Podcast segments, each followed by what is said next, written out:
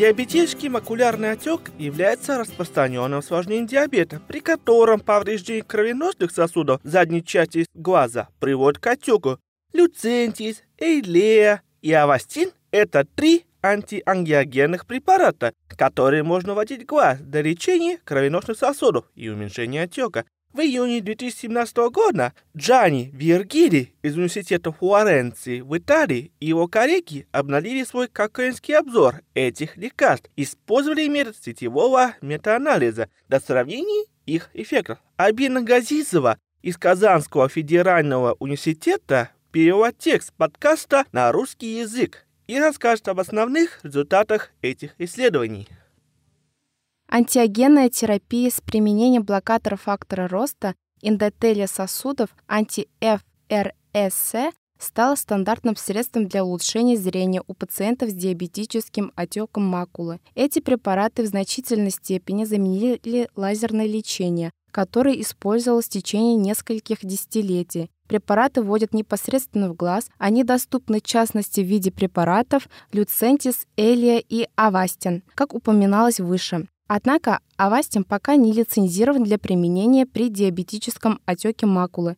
Для этой обновленной версии обзора авторы нашли 24 исследования, посвященные препаратам анти-ФРС и лазерному лечению. В одном крупном исследовании, финансируемом государством, было проведено прямое сравнение трех препаратов, а в другом небольшом исследовании сравнили ринибизумаб с бевацизумабом. Объем прямых рандомизированных доказательств предоставленных автором, был незначительным. Авторы дополнили это исследование косвенными доказательствами из всех других испытаний в сетевом метаанализе, что позволило им более точно оценить различия в действии препаратов.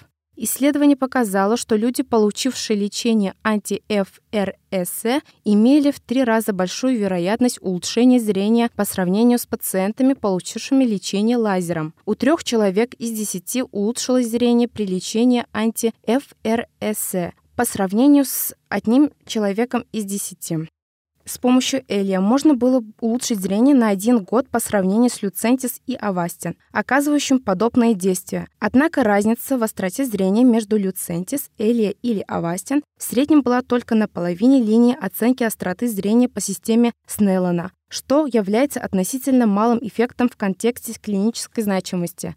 Исследований с данным результатах через два года после лечения было слишком мало для проведения сетевого метаанализа такой продолжительность наблюдения. Однако в исследовании, сравнивающем Люцентис, Элия и Авастин через два года после лечения была обнаружена незначительная разница улучшения зрения между препаратами. Наряду с этим исследователи обнаружили, что различия в улучшении зрения не были клинически значимыми даже через один год после лечения людей с диабетическим макулярным отеком, но с сохраненным хорошим зрением. Что касается неблагоприятных эффектов, то не было предположения о каких-либо отличиях между анти-ФРС и лазером или между различными препаратами анти-ФРС. Однако сердечно-сосудистые события в исследованиях возникали редко и не могли быть точные исследования. В итоге обширный систематический обзор и сетевой метаанализ, проведенным авторами, показали, что имеющиеся в настоящее время анти-ФРС препараты являются безопасным и эффективным методом лечения диабетического отека макулы.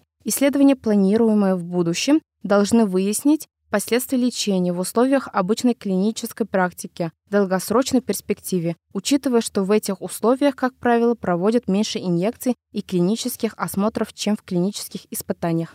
Если вы хотите прочитать о 24 клинических исследованиях в обжорах Джани и узнать об их сетевом метаанализе, вы можете получить доступ к полной версии обзора онлайн. Для этого зайдите в онлайн-библиотеку Cochrane по адресу cochranelibrary.com и введите в поиск диабетический макулярный отек и сетевой метаанализ.